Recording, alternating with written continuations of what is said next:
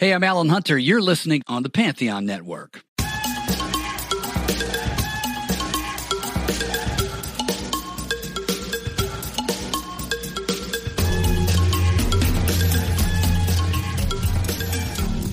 Hello, and welcome to a special edition of The Music Plays the Band. I'm your host, Rob Koritz of the Dark Star Orchestra. I hope you're safe and well.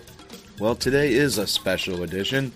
I am happy to announce that this is my first episode as a member of the Pantheon Podcast Network. Nothing changes in how you all will uh, access the podcast, but now we have the power of Pantheon to help us get this out to an even wider audience.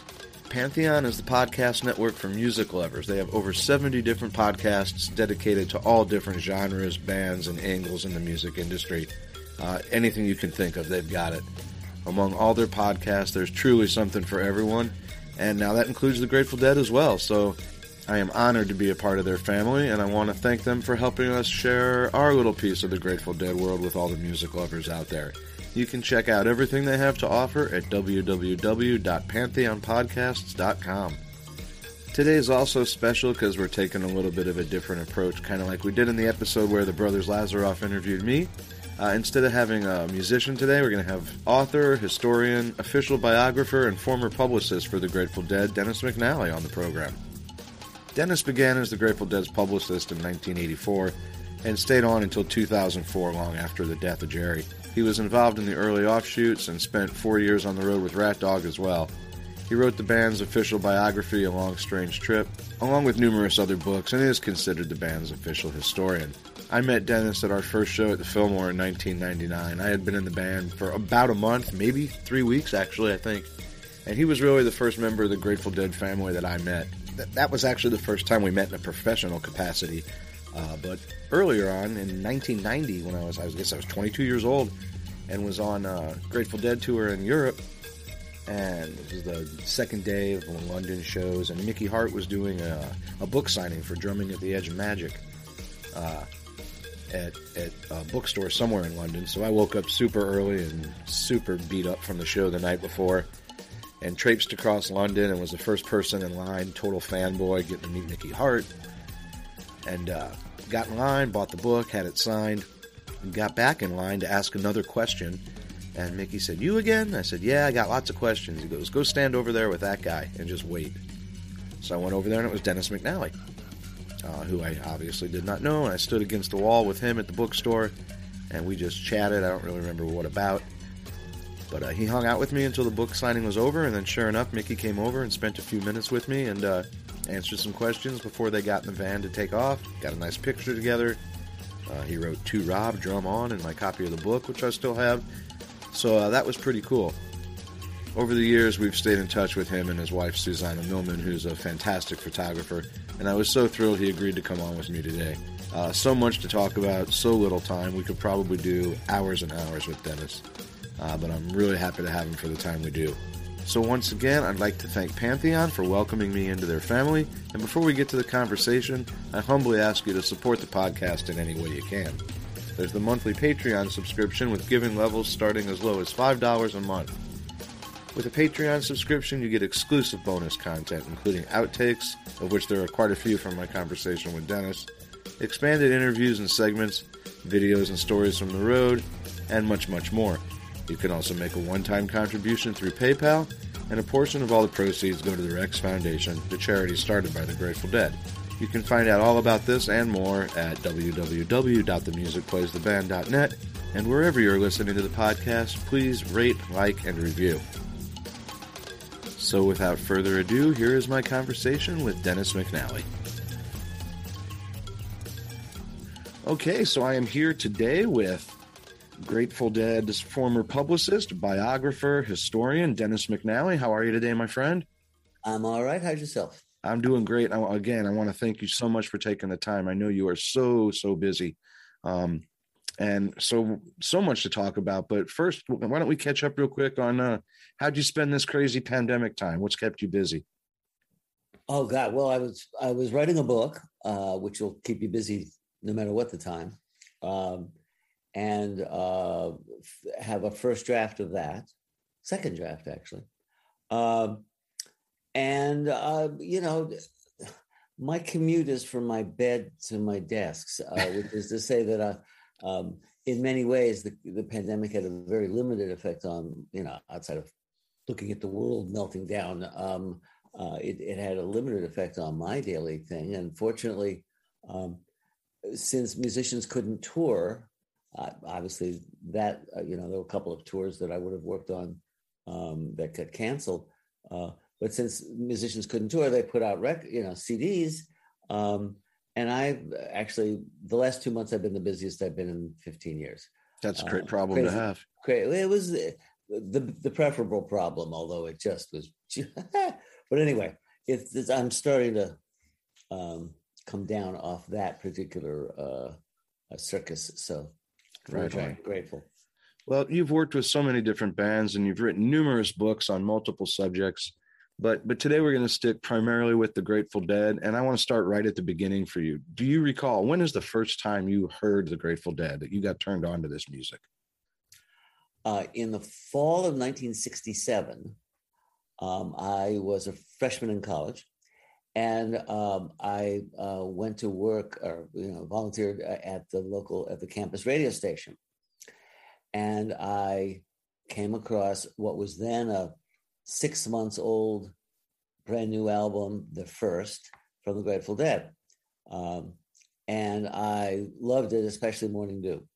Um, and um, and played it a lot. Um, but then, uh, for whatever reason, I, I, somehow I missed Anthem and and Aoxomoxoa. I just sort of, um, and so when I really fell into the soup was um, in the uh, fall of 71, I went away to graduate school and hooked this one good buddy. Uh, long story short, in early 1972, uh, I was sitting around talking about uh, working on a book and he, uh, a dissertation, and he said, You should do Kerouac. Uh, his, his, papers are at Columbia, and my buddies, you can stay with my friends in the Bronx, which kind of is exactly what happened. Um, and so that was in February and uh, got really started in the summer. And then that fall, October 2nd, um, the dead came to Springfield, Massachusetts. Um, and uh, in addition to telling me to work on Kerouac, uh, this guy was a deadhead. Um, we did nothing but listen to records. This is before tapes. We're old. Right. Um, uh, we listened to Grateful Dead records with the single exception of Hot Tuna. Um, and um, he took me to my first show and told me to open my mouth and drop something in, and I that was my introduction to the Grateful Dead. What what was it? What was about this music that just pulled you in? Besides whatever you opened your mouth for, but what about the music physically pulled you in? Well, the best part of being a, a deadhead for me, I, I, in particular, um, at the beginning when it was really unfamiliar, um, uh, was when they would jam from a song to a song, and I would suddenly sort of look up and realize, oh, they've been playing that new song now for like the last three minutes. But I, ne- I never witnessed the transition because, you know, it was all new to me. Um, and that, and to some extent, that's, that's all, you know, that's, uh, that, that sort of the space between um, uh, songs is, is just you know endlessly fascinating. When you don't know what's coming there's a, a show which i'm sure you're familiar with uh, at the miami high jai alai fronton in 1974 mm-hmm. and um, i don't remember all the details. I don't even know what song they started with but they started with a song and they just sort of went out into outer space for 20 minutes and they what i called signaled at least three songs. I could hear them considering going into that song, and eh, now maybe we'll do it later, three different times. And then they proceeded to play those three songs. And that's sort of one of my, I mean, that's sort of what they did. Uh, what I discovered was that instead of being a show, um, I'm telling you this, but anyway, um, you want me to say this stuff. Uh, uh, in, instead of being a show, uh, what you got at a Grateful Dead concert was kind of a uh, uh, a reading of the collective mind of the people on stage um, and how they were feeling that night. Uh, and uh, I remember Garcia, you know, having a long conversation with Garcia about well, the first lesson I learned when I was around, got to be around the band, the first lesson I learned was never rush up to a band member after a show and say, that was great, da, da, da, you know, because he'll look at you and go, are you kidding me? Did you hear what fill in the blank, how he was playing? And I sucked and and, and the point being that, that there, there are also shows where I knew they were going to come on the stage going, God, that was, and I'm going, I don't care what you said, that was brilliant. Um, and, and, um, you know, the point is, Jerry admitted uh, many times uh, he was the worst guide to whether or not it was a good show. Quite often, um, maybe his feet hurt, maybe you know whatever. Um, and the point was that all he could do was you know play the best he could, let it go, and you know maybe tomorrow will be better. Um, and and the the classic example, as he told the story, was uh, of losing it on Lesh, which did not happen very often, um, um, and like shoving him actually uh, down the stairs at the Fillmore West, um, uh, to, to, because it was just he was like so frustrated, and then they ended up using music from that night uh, in Anthem of the Sun. Uh, right. So you know, he kind of realized that that uh, he's not in the pos- best position to evaluate it um, you know, he he might think it's going great, and it actually sounds very flat to the audience, or sure. vice versa. So, so much of that, so much of that is experiential. Even as a fan, I mean, we would be at shows and think that was the greatest show ever, and then you go back and listen to the tape. That really wasn't that good of a show, but in that moment where I was, that was the greatest thing I had ever heard. I I uh, met one of my closest uh, Deadhead friends. Um, I met uh, on on the bus to a show in Sacramento from San Francisco, and in the summer of 79 and um, we uh, both have tended to agree that it, it's in the ranking for worst show ever. Um, uh, certainly it's in the it's in the running. It, it, was just it was flat dull. They just you know they were still integrating uh, brent and it, it just wasn't it did not pick up. Um, but i remember my friend danny is his name uh, danny saying um, something to the effect of, "Well, I'll have to hear the tape, but," and I went, "Yeah, yes, yes, on both counts, but I, I'm, I'm predicting." And this was as we were leaving the show. I'm, you know, I'm predicting what you, you know, God, what was that about? So, right, you know, and that's and that's the that's that's the deal of being a deadhead. Um, is of course that uh, you that there's there's a high degree of variability um, there's you know there's there's the occasional great show. There's many many many very high high grade shows, um, and then there's you know, eh, and then there's the occasional catastrophic. Sure. Well, th- that's the experience really now with any improvisational band. That's the and you're going exactly. for it, and it's not always going to work. No, uh, David Freiberg's um, the uh, bass player for uh, Quicksilver and whatnot, said that, uh, that what he loved about the Grateful Dead was that he loved watching musicians jump off a cliff. And, you know, sometimes you fly and a lot of the times you end up on the rocks. And, you know, but in that risk, there's the opportunity for something very special. Right, right. So, so throughout the '70s, then you're you're still working on the Kerouac biography, and are are you going to a, a good amount of shows? I mean, you're a, you're a Grateful Dead fan at this point. I'm a, certainly a Grateful Dead fan. This is again, um, this is the '70s, not the '80s. So you right. know, people did not generally go to follow tours, for instance. Uh, that that really was something that happened in the '80s. Um, and I, I, was a graduate student. I had no money, um, so as a result, um, uh, through the '70s, I went to the shows that they played in you know my immediate neighborhood. Um, and there were some you know really terrific shows. The show uh, the show at uh, um, there's a kind of legendary show. Actually, I wrote the liner notes um, for uh, in March of I think it was March 30th, but don't don't hold me to that. 1973 uh, in Springfield. Uh, it was the day after Garcia had gotten busted in New Jersey. We're driving on the New Jersey Turnpike, and, you know, we woke up in the morning reading the paper thinking, hmm, I wonder if we're going to have a show. Uh, and of course, you know, it's like you bail. Uh, Jerry wasn't exactly going to worry about uh, a pot bust, um, um, and uh, uh, which was a wonderful show. And then in '74, um, I got the, the, wonderful privilege in June of '74 of seeing the Wall of Sound, which indoors, the Springfield Civic Center is about 7,000 capacity, which is to say, you know, it's not a, an NBA uh, arena. It's, it's, relatively small. And um, you walk in, when you walk through the lobby, you walk in, you're at the, the rear of the hall. And I swear to God, it looked like a spaceship ready to lift off or something. It was in, pretty indoor. It just about scraped the ceiling. Um, and indoors, it was it was it was just fabulous. That's and, awesome. And I might add, the first set they did a. Um, I've never heard it since. Got I don't know why I've never organized that. Um, they did a uh, uh, playing in the band and Uncle John's band back into playing in the band. It was like 45 minutes um, to end the first set.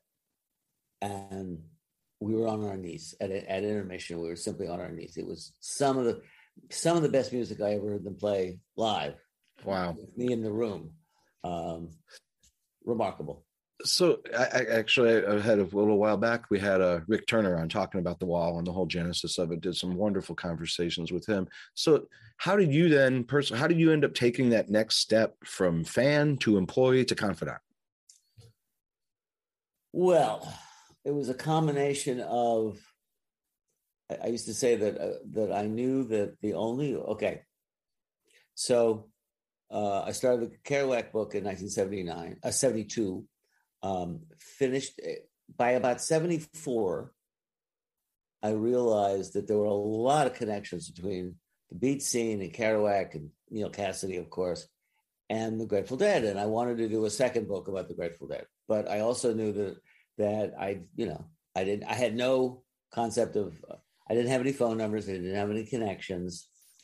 So anyway, um, I finished the first draft of the Kerouac book, moved out to the Bay Area uh, to live because I had seen San Francisco. uh, a research trip had taken me to San Francisco, and I fell in love with the city. Said, "Here I stay," and a couple of years later, here I stay, and I've been here now more than forty years. Um, and and um, uh, and part of that, of course, was the, the, the, you know the appeal. Part of the appeal, of course, was that you know I was closer to them, and and and in particular to uh, to uh, uh, lots of shows. So that was in '76, um, and uh, finally, my Kerouac book was published in '79, and I sent a copy to Jerry and a copy to Hunter uh, at the Deadhead mailing address, Post Office Box 1065 San Rafael. And very long. So now I'm plotting and scheming. How do I how do I get next to the Grateful Dead?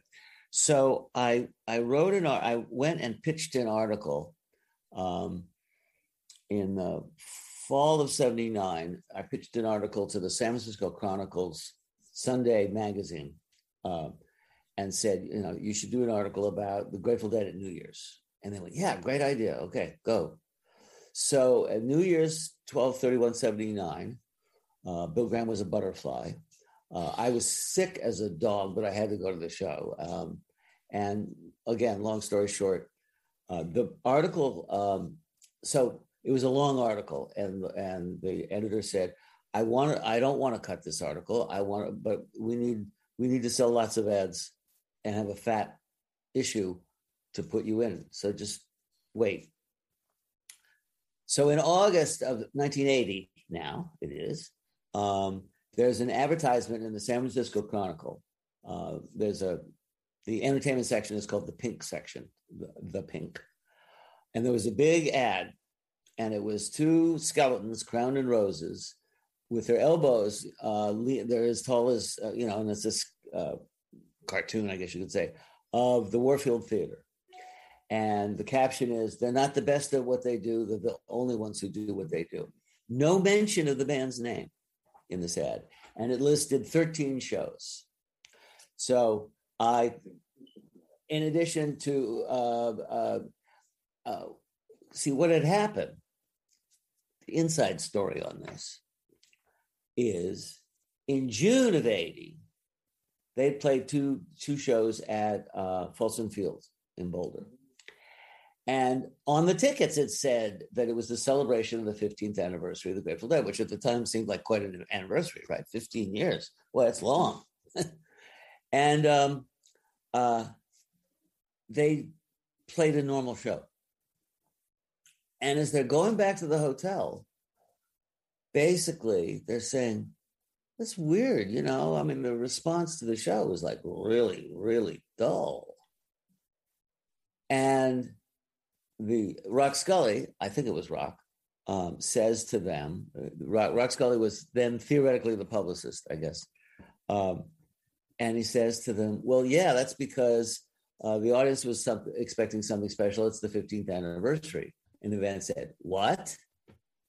So the next day, they did a little, you know, I forget, but they they opened with you know a second some second set material, uh, you know, to open the show, and and and uh, and then they started, you know, plot, plotting. Very Grateful that, you know. I mean, management not telling the band, you know, the promoter. Anyway, uh, so the the result was to celebrate the 15th anniversary. They did the run in San Francisco, and then a couple in New Orleans, and then the run in, at Radio City. And in order to uh, fill, because they were going to do an acoustic set and then two electric sets, um, that's two intermissions. So they brought in Franken and Davis to do some skits for the Halloween show, which would, this is even before widespread cable. This is how far back this goes. Um, this was, uh, they set up a closed circuit TV thing or video um, with about 10 movie theaters up and down the East Coast um, and broadcast that on, uh, as I say, uh, Halloween.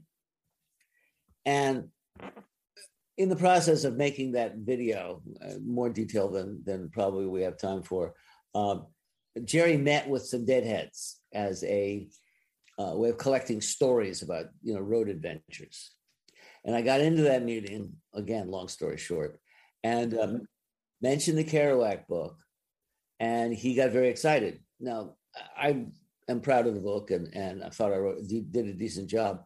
But the fact was that Kerouac was Jerry's avatar, his his his role model from the time he was 16.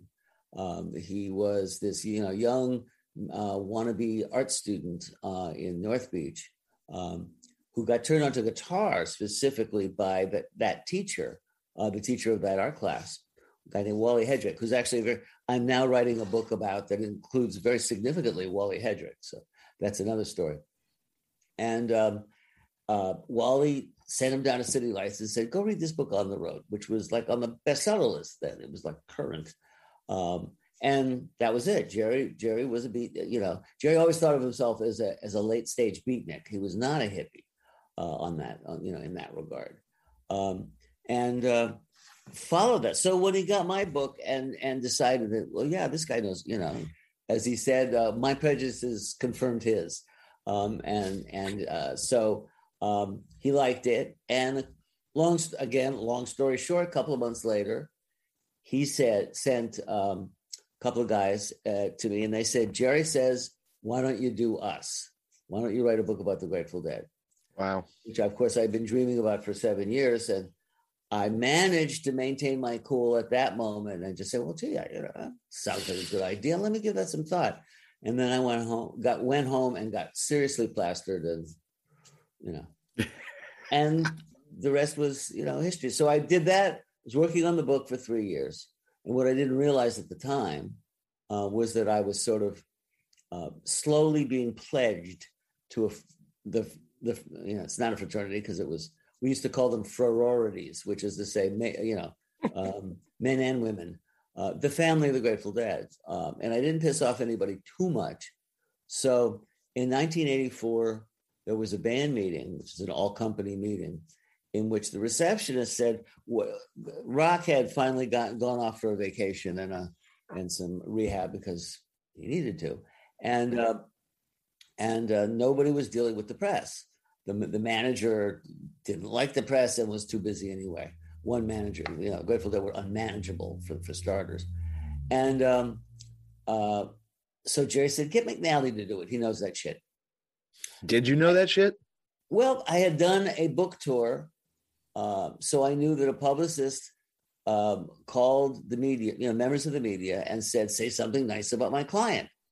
And frankly, I've now been doing this for 41 years, uh, almost no, 35 years, and um, I haven't learned a friggin' thing since. I mean, the, the technology changes, but the answer, you know, the the the, the um, and you know, there's now social media, which I leave to smarter people than myself.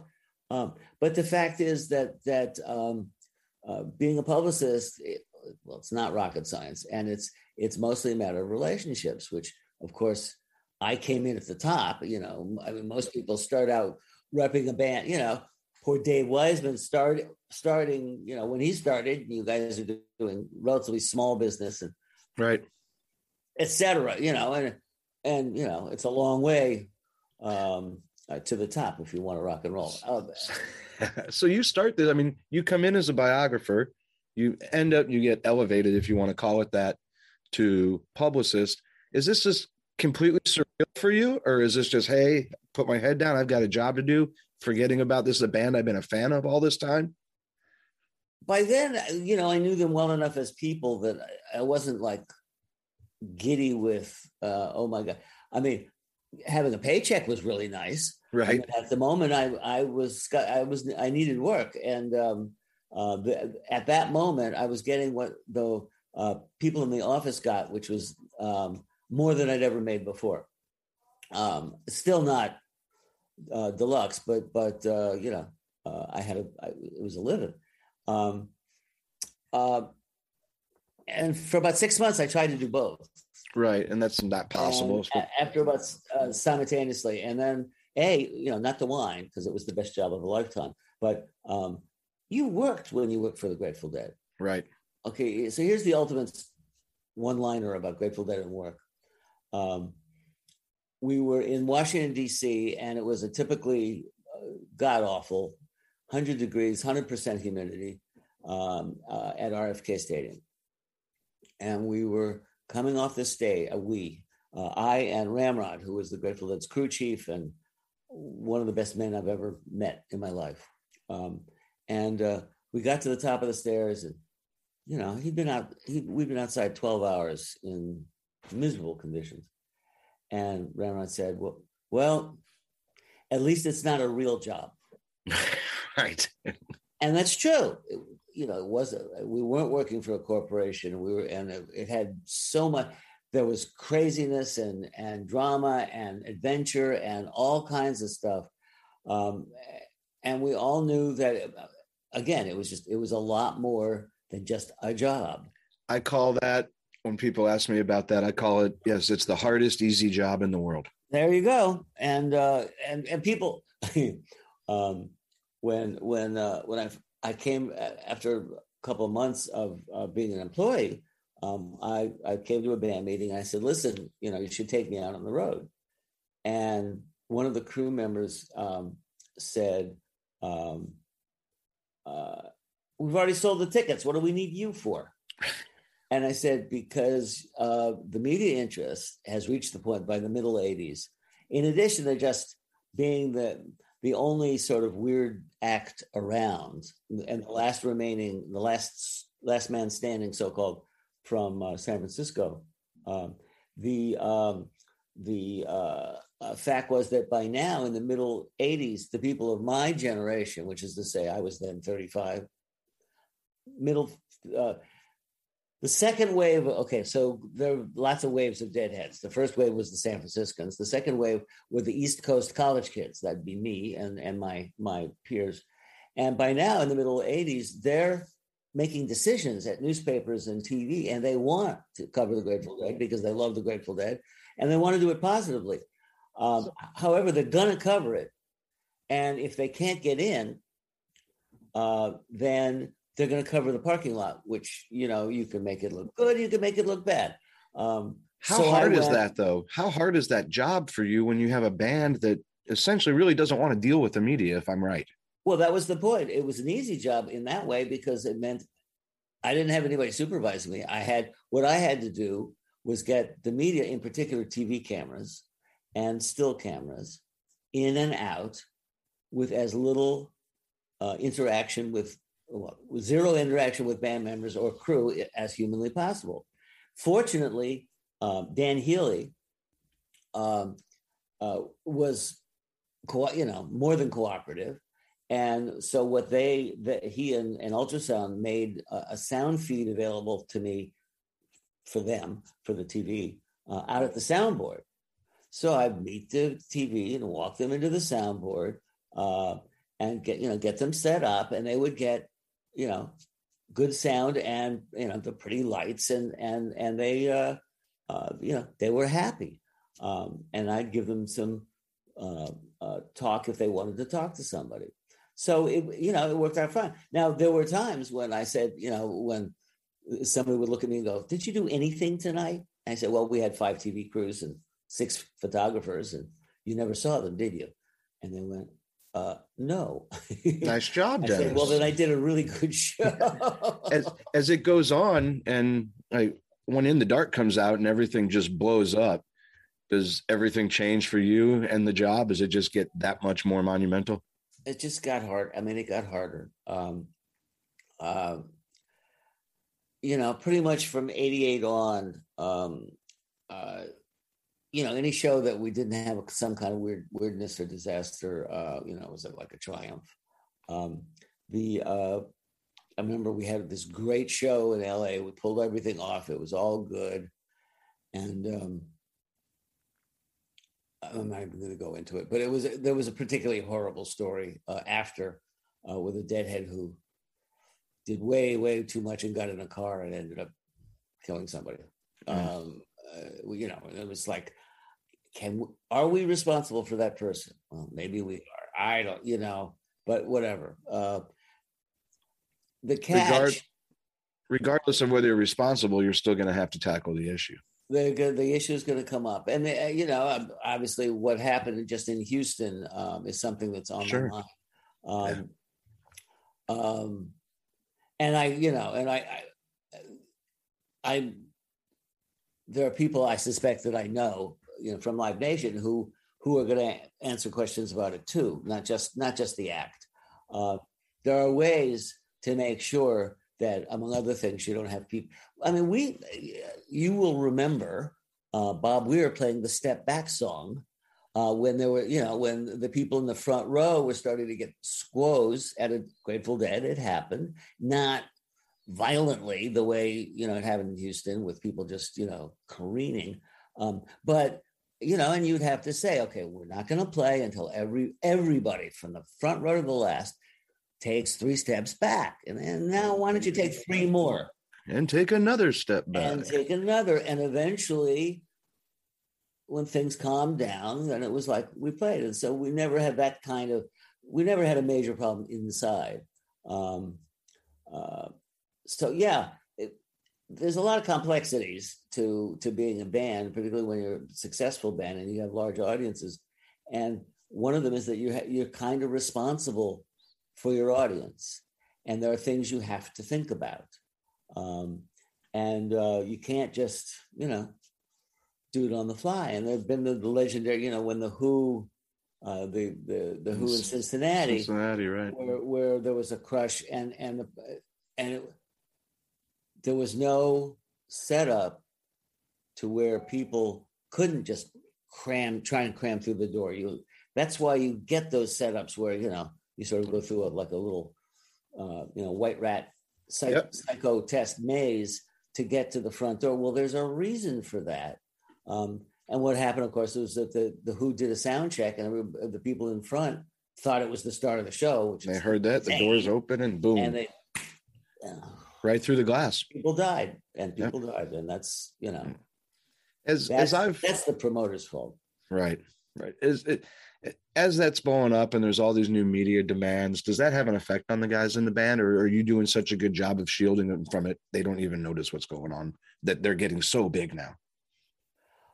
They knew they certainly knew they were getting that big because I I was at a meeting in uh, December of '85 uh, in the lobby of Front Street, which is where the important band meetings actually took place.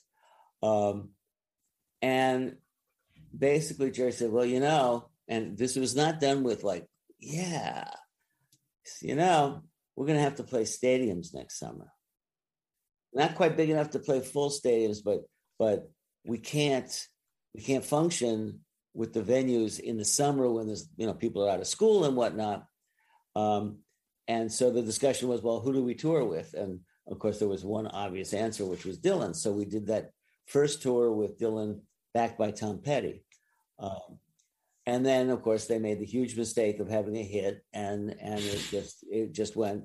So uh, for the band,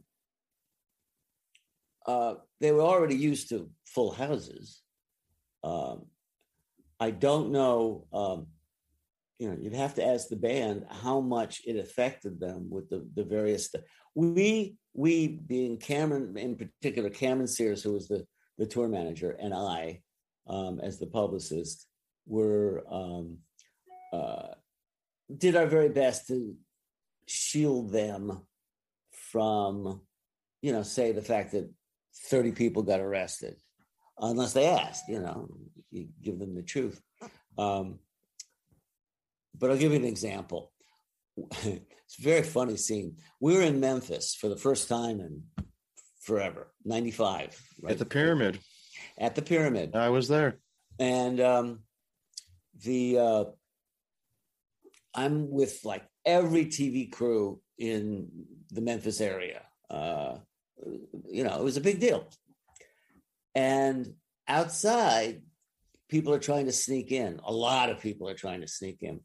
Now, the Memphis cops were much like the New Orleans cops, which is to say, it's a party town, you know, whether it's Beale Street or, or Bourbon, Bourbon, Bourbon Street.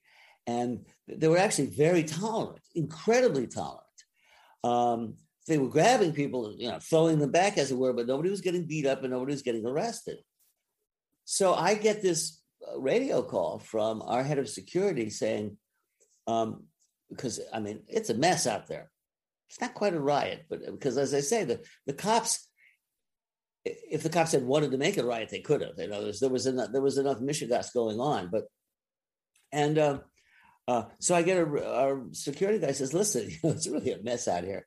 We do not really need the TV cameras to see this. Why don't you keep them? So I said, guys, take a couple extra songs. What the hell? And, you know, nobody wanted to leave. They were having a good time. And so I sort of kept them trapped at the soundboard for an extra 20 minutes, by which time everything had cleared and calmed down and they could go back to the stations without filming what looked like worse than it was. Because as, as I said, the, the sheer experience of the Beale streets and the Bourbon streets, and where you have police that are used frankly, used to a bunch of drunks so that excited college kids is actually kind of easy to deal with by comparison. Right. As your tenure goes on, you become more than just an employee. you you you cultivate personal relationships with the band. I know that Billy was your best man, and Jerry walked Susana down the, the aisle at the wedding, at your wedding. Um, is there a fine line? Is there a tightrope that you have to balance between the personal and the business, or is it all just flow seamlessly together? no, I wouldn't say it's seamless. I know that when Susana um, said to me, um, I, I, want Jerry to walk me down the aisle because her, her father had passed when she was a wee one. And um, her other, you know, her, her alternate father, uh, lovely man, uh, uh, but he was traveling, I don't know, the far reaches of the planet. He, he went to over 100 countries. So he was, he was somewhere. Wow. Um, so Susana said, you know, I think I'm going to ask Jerry. And I said, You're his friend. You can. I can't. I am, as an employee, that would be really inappropriate for me to do that. Um, and he, and so she asked him, and then he, he said to me, he said, I'm perfectly willing to do it, but I got to warn you, none of the weddings I've ever been part of have ever, the, the relationships never went too, too well. uh, I said, yeah, well, we'll take the chance. And that was 36 years ago. So, or seven, 30, whatever. Um, uh, so the the answer is that you know we we you know so in 86 uh you know when jerry went down with uh, the uh the uh. diabetic coma, Yeah. um, I got laid off. I was the only person laid off because I was the new guy, and and frankly, uh, Phil and Mickey were like nervous about life at that moment, and and wanted to prove wanted to prove that you know they were in control of the situation, so they they laid me off.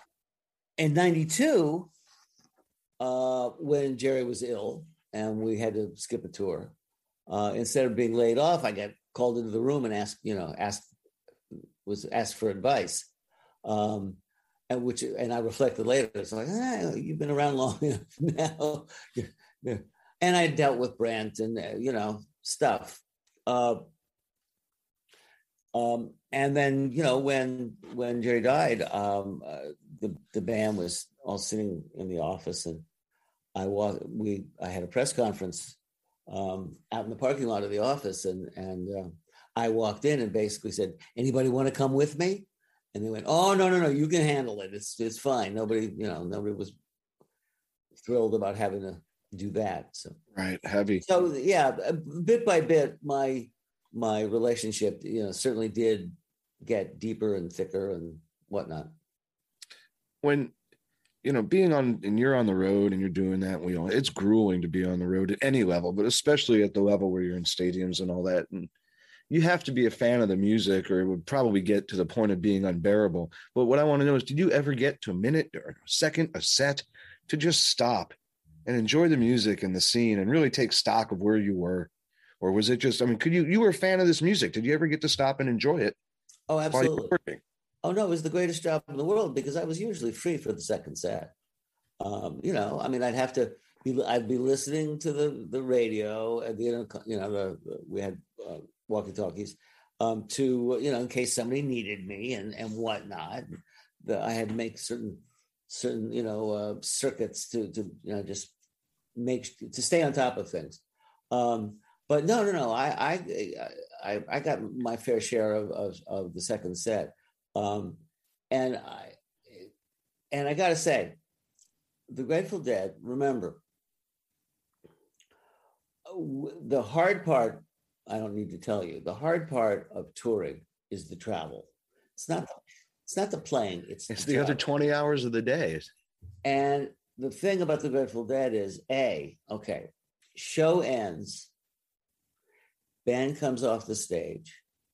The food guys are standing there with shopping bags full of whatever they've ordered to take home, to take with them, which could go from peanut butter and jelly sandwiches, which was what Phil Lesh would order, which that's like you could order anything and you PB and J, um, to you know full meals. Um, the vans would be lined up waiting. You hop in the van, you go 20 minutes. It was always 20 minutes. Don't ask. Somehow there's an airport 20 minutes from every venue. That's not literally true, but close enough. You go drive out on the tarmac. It's a pri- it's almost always a private airport, or at least the private area of a big airport. Mhm. You walk up the stairs onto the plane.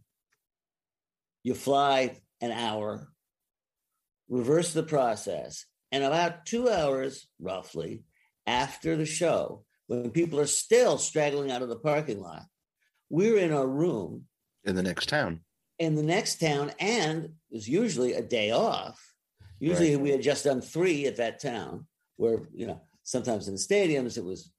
Suffice it to say, and we're talking, we're not talking about flea bags. We're talking about five star hotels, and so it was. It, they had figured out at least how to minimize the you know the travel damage. Uh, so you didn't go into airports if you could humanly help it, uh, because dealing with the people, you know, that gets a little harder. Yeah. Uh, so yeah. Wow. I- heard, and, and you'll be able to correct me if I'm wrong. I heard that on a business level, if everybody wasn't on board with something, it wouldn't happen. True. Were there opportunities that got passed on where Oh, you were saying. God, we really should be doing this? Well, you know, the point is, how do you measure an opportunity? And the opportunities were generally financial, and you know, the, the Grateful Dead was generally speaking not greedy, so that um, uh, you know, people were making more money than they ever dreamed of making, um, and still doing exactly what they'd always done, which is just to play their music. Uh, as you say, uh, it it was a one loud no within the band. One loud no was a veto. It was an, it was a, a very a very conservative democracy. Conservative in the sense that it was very difficult, you know. To now that meant that if everybody agreed, then you actually got things done. But it, it you know, it was uh, so somebody would want to, uh, whether it was an obscure show or more likely some video or commer- you know commercials, eh, uh, sell the music to uh, you know. Um, right. I still to this day uh, have a sore jaw from it dropping when I saw Bob Dylan selling his music to uh, what was the underwear company? The yeah, uh, not, women's not, underwear. Not Hanes. Um, Um, No, no, no, something very chic. Whatever Yeah. it was, or, or maybe it was, per- maybe even it was perfume. I don't know. Whatever it was, it was unlikely, and it was just like, do you really need the money? I mean, Right. What? what? Wow. Um, after after after Jerry passes in '95, you, you stayed on until GDP shut its doors in, in 2004. What are those first couple of years like? What's the adjustment? Well, you know, we were all grieving. I mean, you know, uh, so you got the the people I work with, which is in particular the office staff, um, and and and we're trying to communicate with deadheads. And I mean, I whether it was naive and slightly romantic, but I I thought of myself as trying to hold the whole thing together in terms of giving information to deadheads and relating to them as people and and encouraging them. Um, uh, and you know, I had no no clue uh, about what was going to come. Right. Um, uh, uh, so I finished. You know, eventually I went on halftime and wrote and finished the book. It's finally time to do that um, and put it out um, in 2002, and then in 04, production company uh, was folded, um, and I went to work for Bobby for four years um, because his, his. So this is 04, So now Jerry's been dead nine years. Jerry, Bobby's uh, Bobby does not like necessarily talk about emotional things very well because because um, whoever you know whoever he is um, but the way you can observe his grieving for example was his basic refusal to play grateful dead material for 10 years Right. Right. um, and he he had his his the art band that is to say rob wasserman who's a not a uh, improvisational bass player he's a brilliant bass player but uh, he was a, an art bass player. Um, and um, uh, they had the uh, uh, that original version of rat dog you know with either johnny or so anyway uh, and so what happened was in in um, early 04 i guess it was um, the um, I saw I was doing a PR tour for a record that Bobby put out uh, of I think it was best hits I don't know um, and um, uh, or maybe it was an early Rat Dog record. And um, uh, saw the band uh, the rat the new Rat Dog which included Robin Sylvester um, in New Jersey at the Performing Arts Center there. And I was standing next to John Scher, who was then Bobby's co-manager, and and in the middle of this because they were jamming, and I was like, oh, hmm, been missing this for the last nine years, um, and um, and I turned to him, I said, I want in, uh, you know, I, I'm I, I want to go back on the road, um, bus and all, and uh, because this band can grow, whereas I didn't think that was the case with with the earlier band, which was designed not to open up. It was designed to be A blues band essentially with Johnny on band. keyboards and all that. Sure. yeah and it was a good blues band but you know so uh rat so the four years of rat dog to 08 was you know was great. And um and then um bobby went uh went with phil uh to do Furthur. Um and that didn't include either bobby's management or, or me. That was sort of junior management. If if we go back for a minute but go back into the 90s when gdp is still there and you got the Furthur festivals and the other ones and the dead all these different offshoots. And and you're still you're still part of that. How oh, hard is that emotionally? Is it it's it's still the wound is still fresh if you will. Oh, yeah. still open. How hard is it emotionally for you to go out there and do all this without garcia being a part of it? And here we are again though. You know i felt that more when i saw dead and company which i respect greatly as a band but the first time I went to see Dead and Company at Shoreline, it was like, where is he? Maybe because it was at Shoreline and I wasn't working. You know, I didn't have my normal right, role sure. scurrying around and pretending I was working. Uh, and I and I I sort of uh, at in the the the the I do remember, and I whether it was the Dead or the, I think it was the other ones. I, I can't even remember the name. Right. But we started the tour, and I later wrote a press release, which was the uh, that I called it the Who Knew tour because nobody knew what it was going to be like to try and play Grateful Dead music. Um, I think we had I, I cannot remember who who was and wasn't on that particular tour, but the spark was clearly you know by the second show I think we knew uh, whoa okay we're back um, and um, and I was so proud of that, and so proud of them carrying on. That um, it wasn't, you know, I mean, I miss I miss Jerry. I still I still do. I still have occasional, not frequent, but occasional dreams uh, where he pops up and says something. I I think the fact that it was still there, like you said, oh, it's still there, is really, I mean, of course, nothing to denigrate Jerry, or it's a testament to the songs. Oh, absolutely. Well, so here, here's the real deal and where, where we're at now in 2021, which is um, I knew, frankly, even, and I didn't have, was not privy to any inside gossip. I wasn't working with any of the band members, um, uh, friendly with them, but not working with them. And I knew that there was going to be a fairly well. It, there, simply had to be. There, there was too much psychic momentum and, bluntly, too much money. Um, so, what I had no clue about, and what I did not realize until maybe a year later, and the year which you are part of, which was um, that in saying goodbye to the Grateful Dead, uh, as as it was constituted at Fare Thee Well, um, Deadhead said, "Yeah, we love these guys, you know, but the fact is that what we really love is the music.